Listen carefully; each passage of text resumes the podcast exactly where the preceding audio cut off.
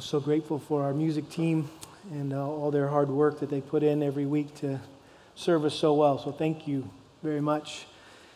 And I want you to take your Bibles and turn back to the book of Romans this morning. And what we're about to read and study may not, on the surface, appear like a very Christmassy message. But when it all comes down to it, the whole point of Christmas is God sending a Savior for sin. And so I hope we'll see the, the natural connection um, to the season that we're celebrating. And um, the more we understand the greatness of our sin, the more we'll appreciate the greatness of our Savior. And so let's read this together Romans chapter 7 verses 7 to 13, Paul writes, What shall we say then? Is the law sin? May it never be. On the contrary, I would not have come to know sin except through the law, for I would not have known about coveting if the law had not said, You shall not covet. But sin, taking opportunity through the commandment, produced in me coveting of every kind, for apart from the law, sin is dead. I was once alive apart from the law, but when the commandment came, sin became alive and I died. And this commandment, which was to result in life, proved to result in death for me. For sin, taking an opportunity through the commandment, deceived me and through it killed me. So then, the law is holy, and the commandment is holy and righteous and good. Therefore, did that which is good become a cause of death for me? May it never be. Rather, it was sin in order that it might be shown to be sin by effecting my death through that which is good, so that through the commandment, sin would become utterly sinful. Father, we said last week that Paul, being the brilliant man that he was, wrote some things that were difficult to understand, and this is one of those things. This particular text is a tightly wound argument about the law and sin and death. And I pray, Lord, that you would enable us by your Spirit to understand what this passage means and how it applies to our lives. And so use me as the preacher this morning to make your word understandable and applicable and cause the hearers to be receptive and responsive to your word. Lord, so that we could be uh, all that you want us to be, we pray. In Jesus' name, amen. Well, my title for today's message is borrowed from a compelling and convicting little book written back in 1669 by a Puritan pastor from England named Ralph Venning. Um, the book was published four years after the Great Plague in London, or of London, which was the last major epidemic of the bubonic plague to occur in England. And it, in just 18 months, killed an estimated 100,000 people, which was a, about a quarter of London's population at the time. The book was originally titled Sin, the Plague of Plagues, and was meant to serve as spiritual medicine for the greatest plague of all, and that is sin, which could be likened to a fatal epidemic that has infected all mankind and threatens to kill all of us. And so Venning's aim in his book, The Sinfulness of Sin, as it was ultimately named, was to powerfully explain and practically apply the expression that we just read in Romans 7:13 that sin is utterly sinful. So that people would hate it and flee from it. Now, in my opinion, few preachers and authors today would ever, would ever dare to speak and write so clearly and so comprehensively on what the Bible teaches about sin. And even fewer Christians today have a desire to listen to a message or to read a book about the nature of sin. I've never read the book myself, but after skimming through it this week, I can confidently say that anyone who reads this book will never think the same about sin again. In fact, my copy is on its way through Amazon Prime right now, somewhere, in the midst of all the other Christmas stuff that's coming. I bought myself a Christmas present. Ralph Venning's book, The Sinfulness of Sin. I, got to read this thing. Uh, skimming was not enough. I got to get into this thing and actually read it. But just to give you a, a, a taste for Venning's passion, his heart in this book, just, let me just read you a portion of the introduction. Venning writes, It cannot but be extremely useful to let men see what sin is, how prodigiously vile, how deadly mischievous, and therefore how monstrously ugly and odious a thing sin is. Are you intrigued yet? He says, if we look on this through the microscope glass of the law, it will appear a most hideous, devilish, and hellish thing, the most wicked, mischievous, virulent, villainous, and deadly thing that ever was. It's as if he's trying to find any word he can possibly find to talk about how evil sin is. He said, Sin is high treason against God. It attempts nothing less than the, dethroning and ungodding of God Himself. It has unmanned man, made him a fool, a beast, a devil, and subjected him to the wrath of God and made him liable to eternal damnation. It has put the Lord of life to death and shamefully crucified the Lord of glory. Sin is always resisting the Holy Ghost. It is continually practicing the defiling, the dishonor, the deceiving, and the destruction of all men. It is impossible to speak worse of sin than it really is, or even as badly of it as it really deserves. For it is hyperbolically sinful. In other words, hyperbole, it's an exaggeration. He says there are not enough words. We need more and stronger ones to speak of its vileness. And if we were to say that it is worse than, worse than death and the devil, the very hell of hell, this would not be to rail at it, but tell it only the truth about itself. Sin is the quintessence of evil. It has made all the evils that are, that are, and it is itself worse than all the evils it has made. It is not only ugly, but ugliness, not only filthy, but filthiness, not only abominable, but abomination. All this and much more may be said of and against sin. Amazon Prime, nine bucks, worth every cent. Well, this morning we have the opportunity to examine sin under what Venning called the microscope glass of the law. We've all looked through a microscope at some point, right, in chemistry class back in high school. We know a chemistry is an optical instrument designed to magnify objects like mineral samples or plant or animal cells um, that you can't see with the naked eye, and, and that microscope will magnify it several hundred times so you can see them for what they really are.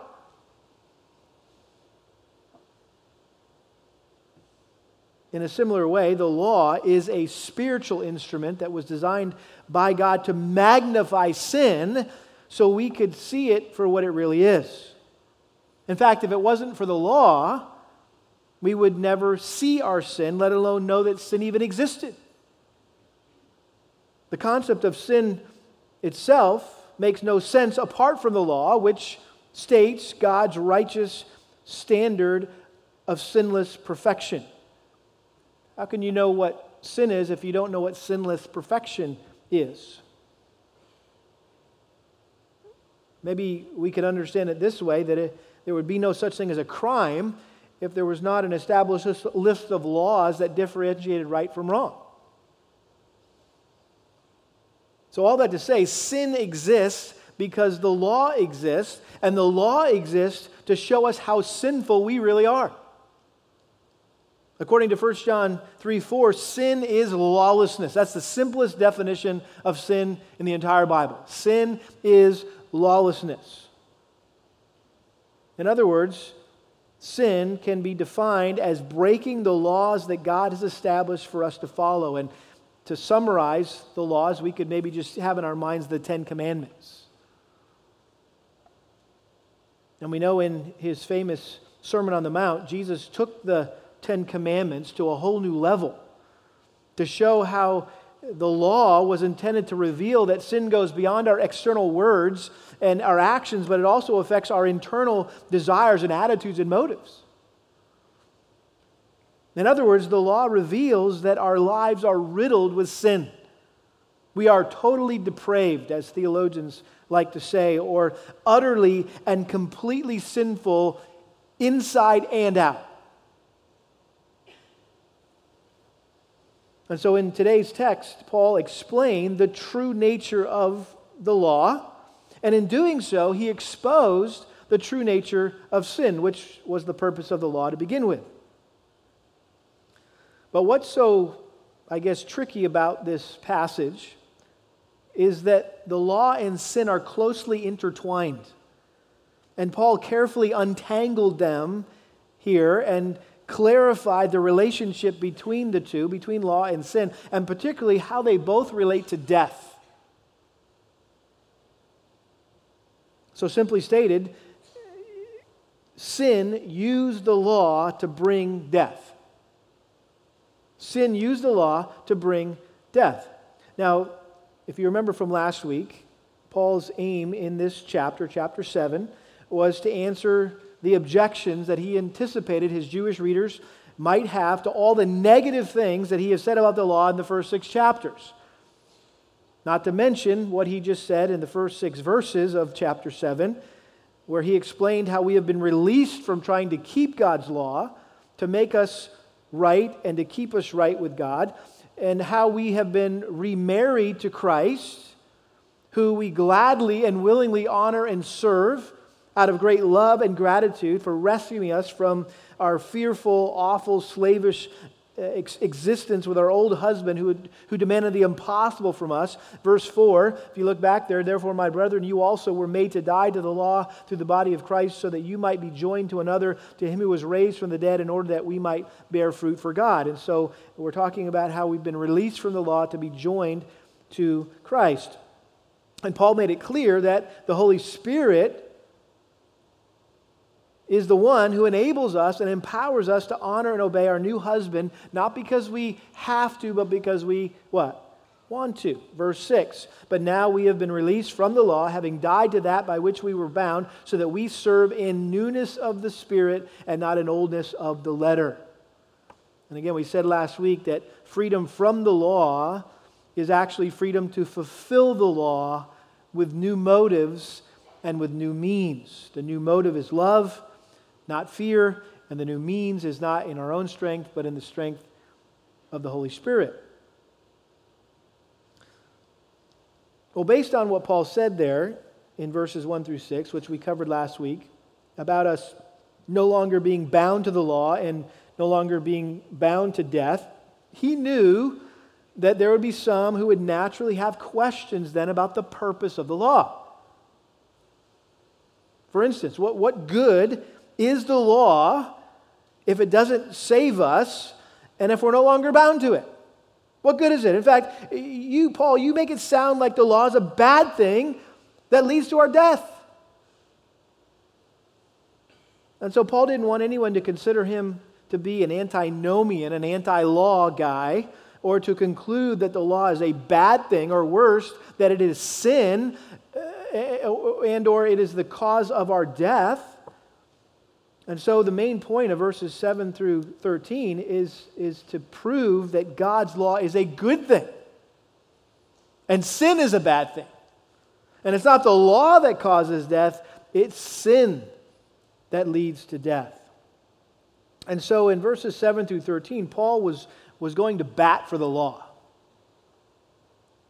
And he did that by describing the, the, the vital role the law played in his own life which is representative of, of all of our lives. Paul's story is our story.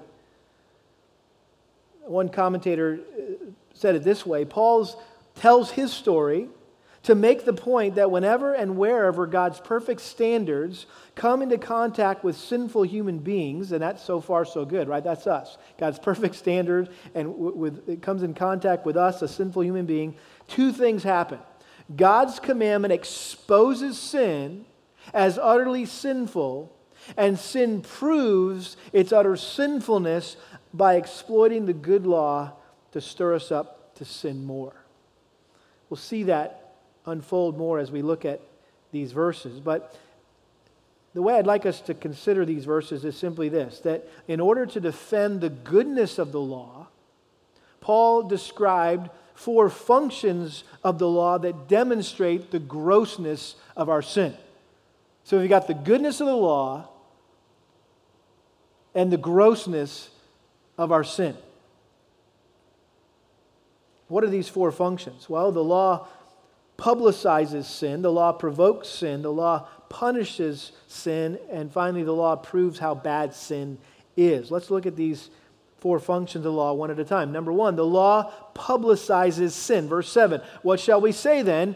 Is the law sin? May it never be. On the contrary, I would not have come to know sin except through the law, for I would not have known about coveting if the law had not said, You shall not covet.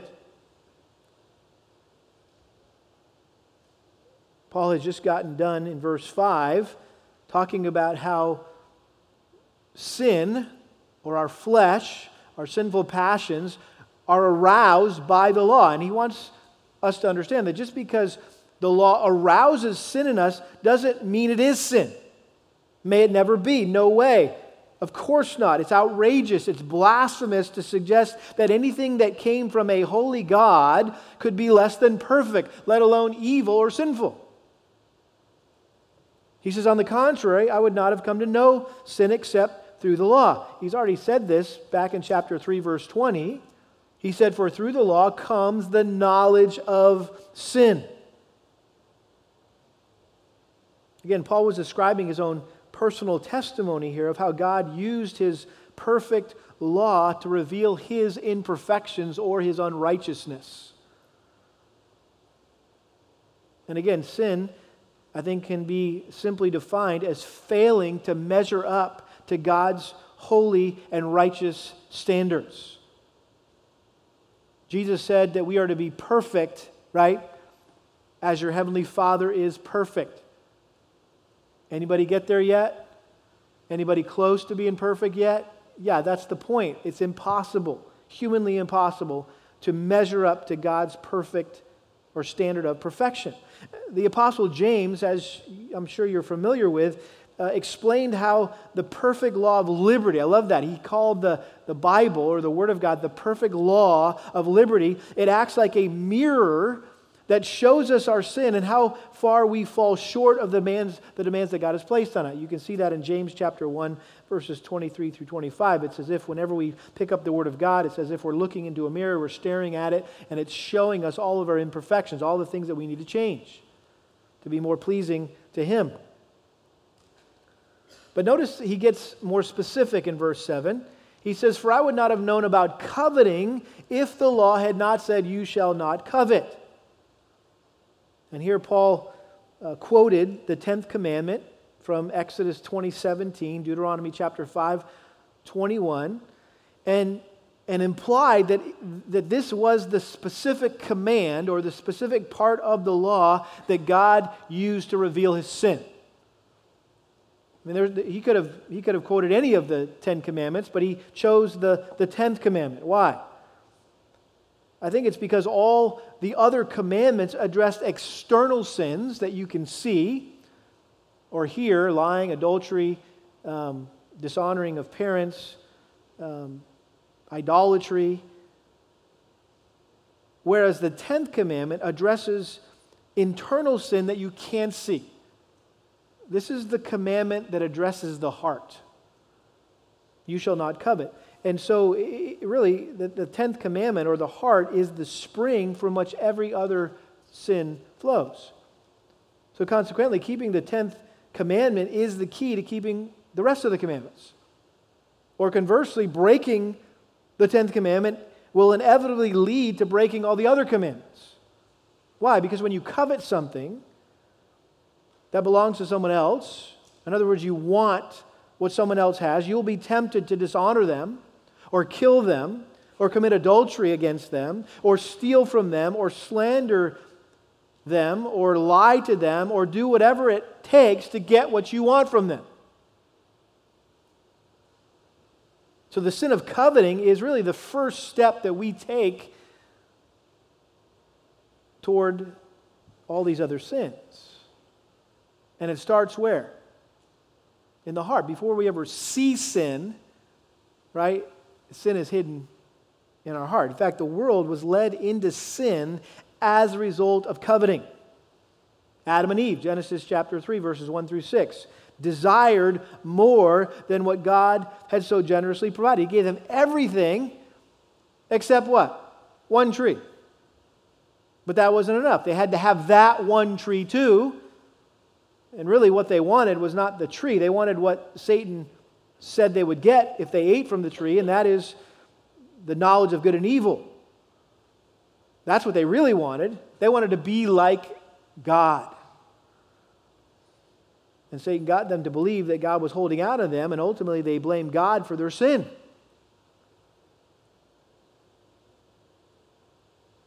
Most theologians agree that the 10th commandment, thou shalt not covet, is the most forceful commandment of all because it undeniably proves man's inability to keep God's law perfectly. Because even those of us who may appear to outwardly conform to the law, we have to admit that we have harbored covetous desires in our hearts. In other words, no matter how good you may appear on the outside, we all have wicked thoughts and desires on the inside. And up until his conversion on the Damascus Road, Paul thought that he was a pretty good guy. Not just a pretty good guy, a really good guy. Not just a really good guy, a blameless guy. He thought he measured up to God's perfect standard. Remember his testimony in Philippians chapter 3, verse 5 that he, I was circumcised on the eighth day of the nation of Israel, of the tribe of Benjamin, a Hebrew of the Hebrews, as to the law, a Pharisee, as to zeal, a persecutor of the church, as to the righteousness which is in the law, found, remember what he say? Blameless.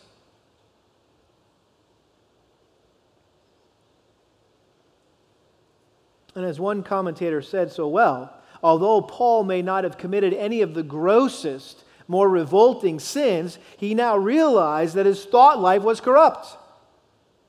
He understood that evil thoughts are sinful as well as evil deeds. He had a polluted thought life, he had a polluted mind. His outward life may have been relatively blameless, but his inward life was a chamber of horrors. Which, by the way, is true of all of our hearts. Our hearts are a chamber of horrors. And it's the law that publicizes that or reveals that or exposes that.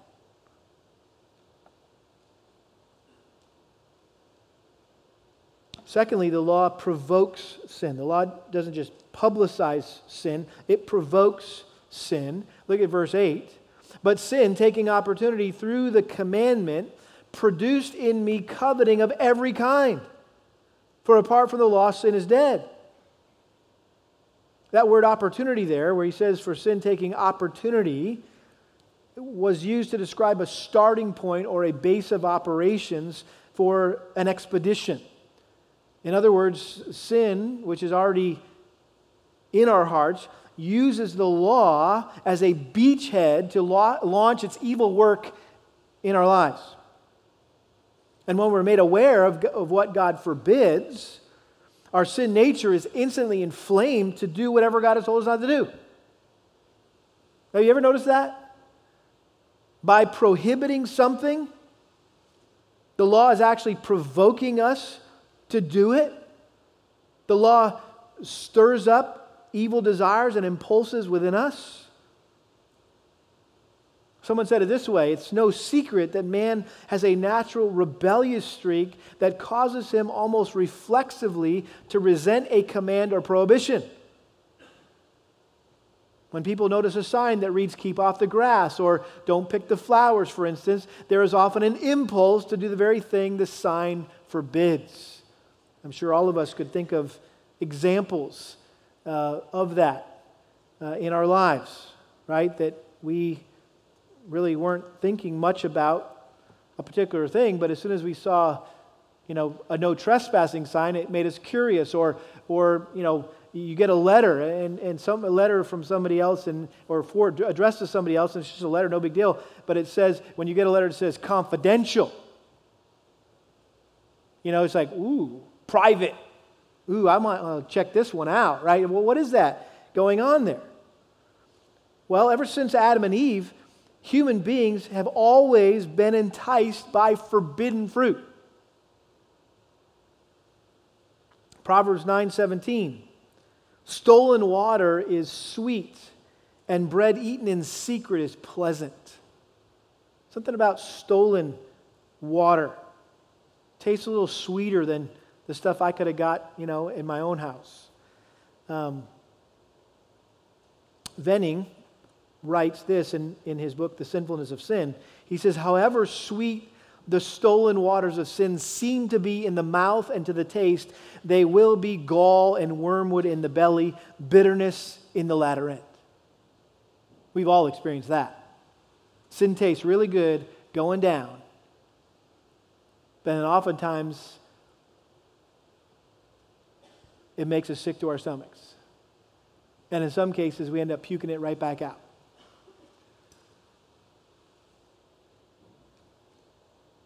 This morning, I walked out of our bedroom early to address the dogs.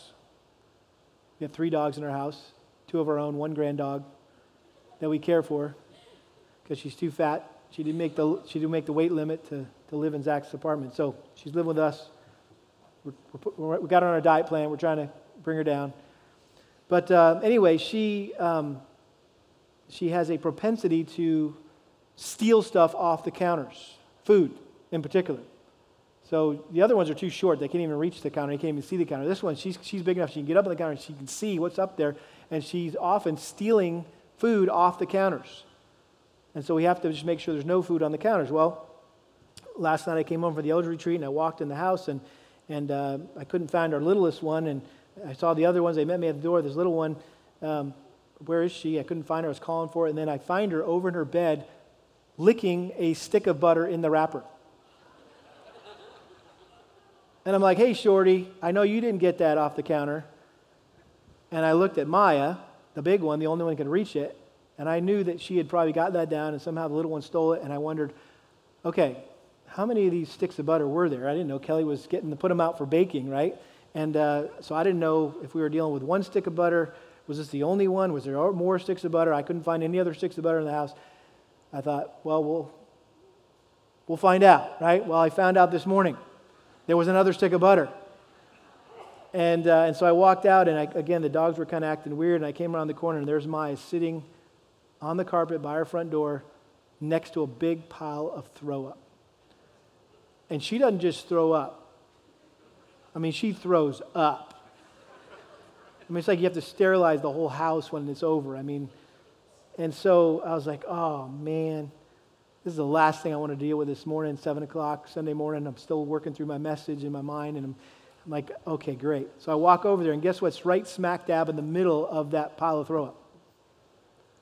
A stick of butter with the wrapper. And obviously, it was a revolting scene, and all of us, you know, right, have seen a dog throw up. We've had to clean it up. What's even more revolting is when a dog goes back to their vomit and eats it themselves, right? I mean, that's revolting. Okay, we're talking about the sinfulness of sin. The point is, you think of the most revolting thing that you can conjure up in your mind, and it doesn't even come close to how revolting sin is. But I'm sure that butter tasted really good going down to our dog, right? But she paid the price for it this morning. And that's True of all of us, isn't it? Notice he says, For apart from the law, sin is dead. Seems like a strange statement there. Uh, it's not that sin does not exist apart from the law, it does. Long before the law appeared, sin entered the world through Adam and spread to all men. We know that from our study of chapter 5, verse 12 and 13. Therefore, just as through one man sin entered into the world, and death through sin, and so death spread to all men because all sinned. For until the law, sin was in the world. So there's always been sin.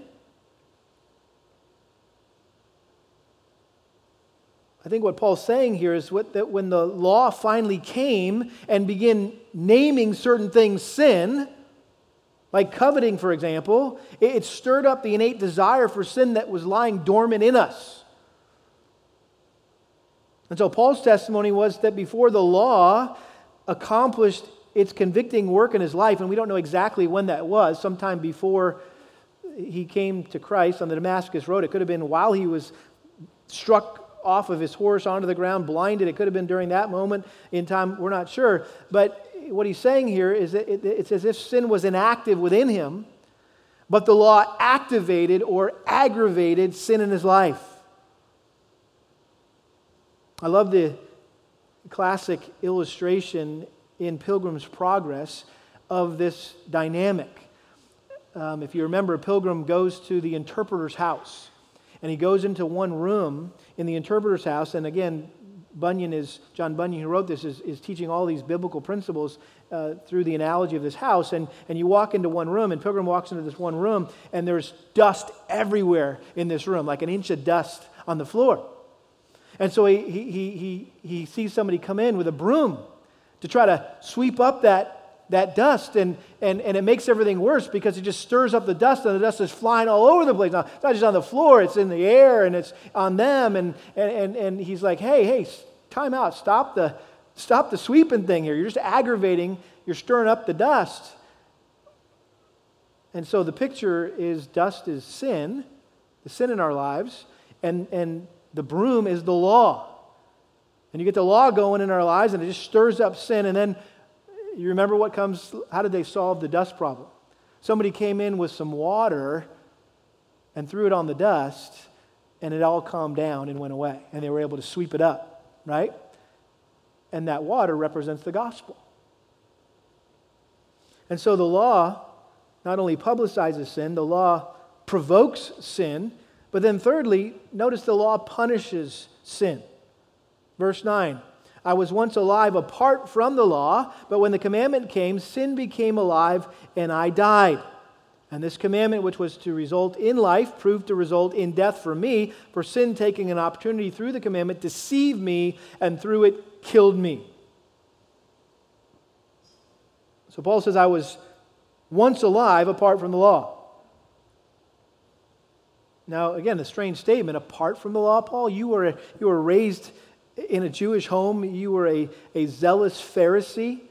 There was never a time in Paul's life before his conversion when he was unaware or unrelated to the law, but relatively speaking, before he was convicted by the law, he was blissfully ignorant of the pit of iniquity that was in, in, in his heart. Right? We say ignorance is bliss. But when the commandment came, sin became alive and I died. In other words, the principle of sin within me made its presence and its power known. It, it sprang into life. And the more I tried to obey the law, the worse I failed. And Paul realized that he was spiritually dead and his trespasses and sins, and that all of his religious credentials and, and spiritual accomplishments were rubbish, skubalon, poop, literally in the Greek, okay?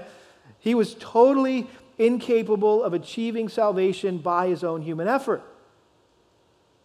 And he said, This commandment, which, which was to result in life, proved to result in death for me. And what he was saying there is that, that when God gave the law, he promised life to those who kept it. Leviticus 18:5. God promises life to anyone who keeps the law. And so theoretically, perfect obedience to the law would result in eternal life. But No one has perfectly kept the law except who? Jesus.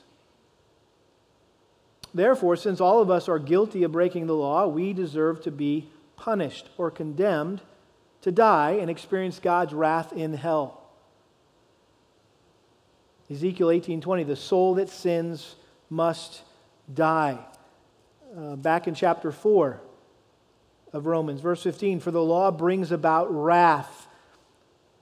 Romans 6:23 the wages of sin is death and it's not just talking about we get old and we die but we are eternally separated from God in hell. That is the punishment for sin. Notice the last phrase there in, well, verse 11 for sin, taking an opportunity through the commandment, deceived me and through it killed me. Sin had led Paul to believe that he could earn eternal life by keeping the law. Sin deceived him into thinking that, that he was acceptable to God based on his own merit, based on his own good works. And I think this is helpful for us to remember, based on what he said here, for sin deceive me. Sin works by deception, it tricks us.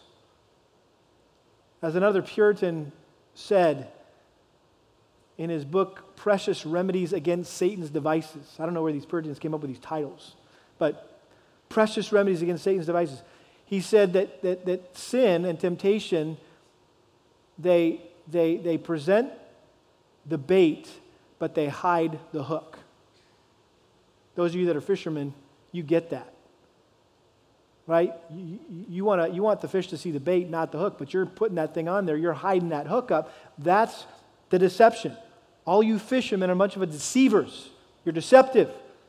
You're, you're trying to trick these fish. You're trying to deceive these fish right? I'm joking, right? But you are. You're trying to trick the fish. You're trying to deceive the fish into thinking he's getting, uh, you know, this, something, when he's really going to get the hook.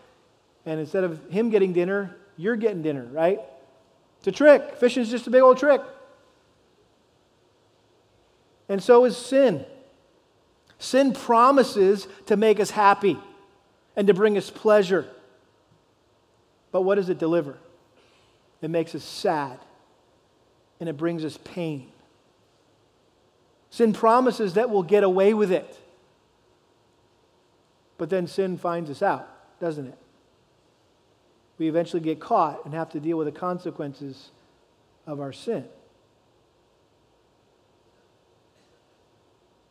The language that Paul uses here, this whole concept of deception, sin deceived me and through it killed me. I mean, you can't help but Think back to the experience in the garden. It's exactly what happened in the Garden of Eden. That sin tricked or deceived Adam and Eve and it killed them. They died spiritually. They were separated from God. And so that's, you know, from the original fall of man to sin to this day and your battle with sin this afternoon, it all comes down to are you going to get deceived? Are you going to get tricked? One more time.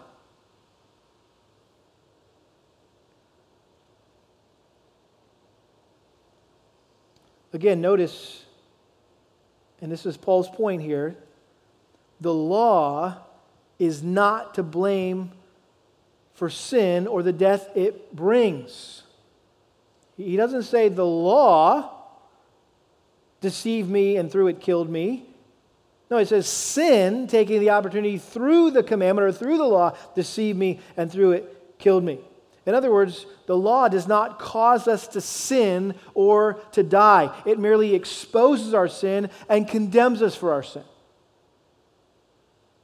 John Stott says it well. He said, The law is not sinful, nor is it responsible for sin. Instead, it is sin itself, our sinful nature, which uses the law to cause us to sin and so to die. The law is exonerated, sin is to blame.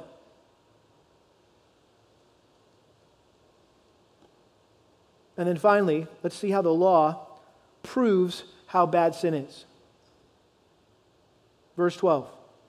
So then, the law is holy, and the commandment is holy and righteous and good.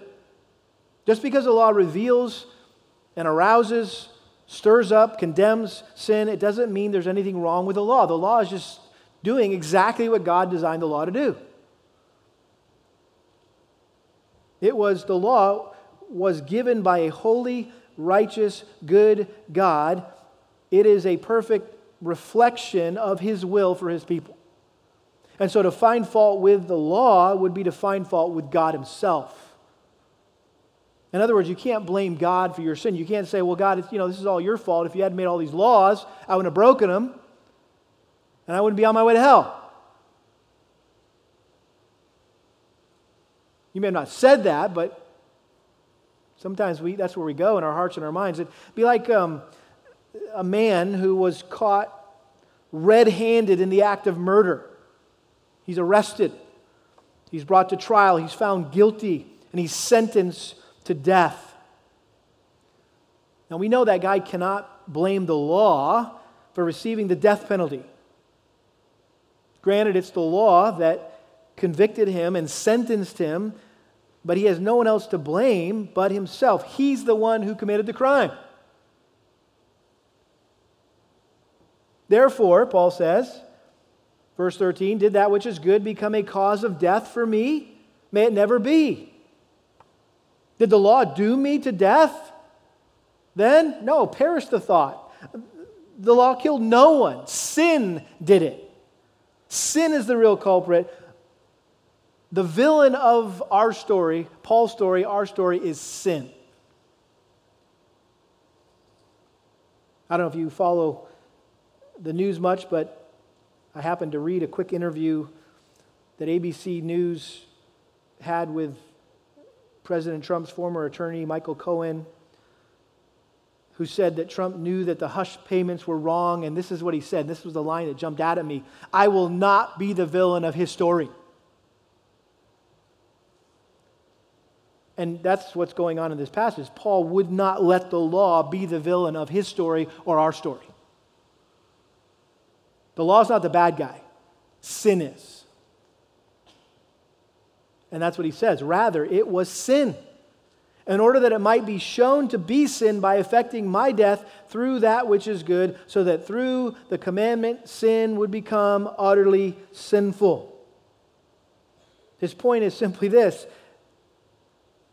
that sin is so exceedingly evil, it kidnaps God's good law and takes it hostage and uses it against us to deceive us and defile us and destroy us and damn our soul to hell. And in light of that, surely nothing should be feared and hated more than sin.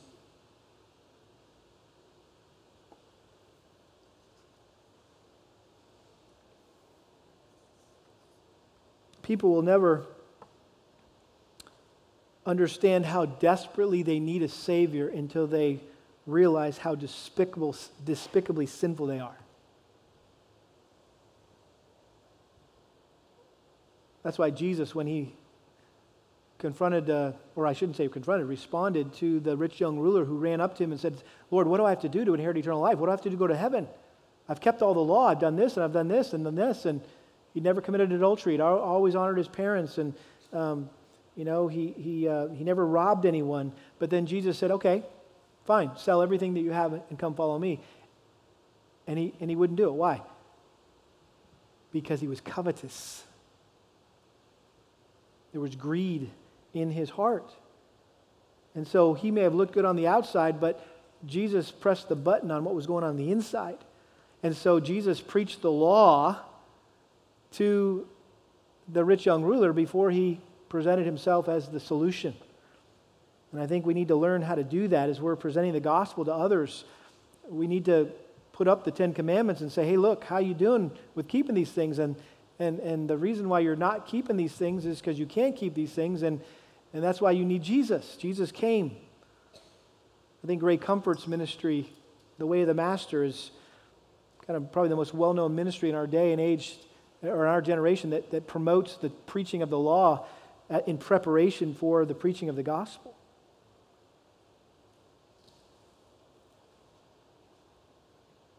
And ultimately the law was designed to lead us to Christ. Galatians 3:24 Therefore the law has become our tutor to lead us to Christ that we may be justified by faith. Listen, let's all admit this, okay? Before we were saved, before we became Christians, we were blissfully unaware of the depth of our sin for the most part. But now that we are Christians, we have this increasing awareness of how wretchedly sinful we are. We're going to see in, in the weeks to come Paul himself saying, Oh, wretched man that I am.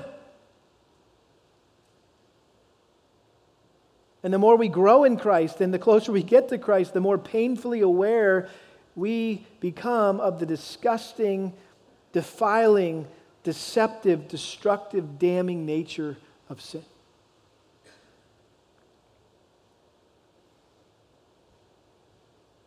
And so, as I close, let me beseech you,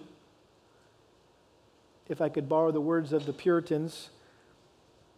This is again Ralph Venning at the end of his book. He says, Whoever you are who read this, pause a little and consider what is said. For what is said of sin is to be considered by the sinner and is meant of your and my sin. Shall I not plead for God and your soul and entreat you to be on God's side and to depart from the tents of wickedness? Poor soul, can you find it in your heart to hug and embrace such a monster as sin? Will you love that which hates God and which God hates? God forbid. Will you join yourself to that which is nothing but contrary to God and all that is good? Oh, say to this idol, this devil, get hence. What have I to do with you, you sorcerer, you full of all malignity and mischief, you child, ye father of the devil, you who are the founder of hell, an enemy to all righteousness, who ceases not to pervert the right ways of the Lord and to reproach the living God? Away! Away! Shall I be seduced by you to grieve the God of all my joy? to displease the God of all my comfort, to vex the God of all my contentment, to do evil against a good God by whom I live, move, and have my being. Oh no.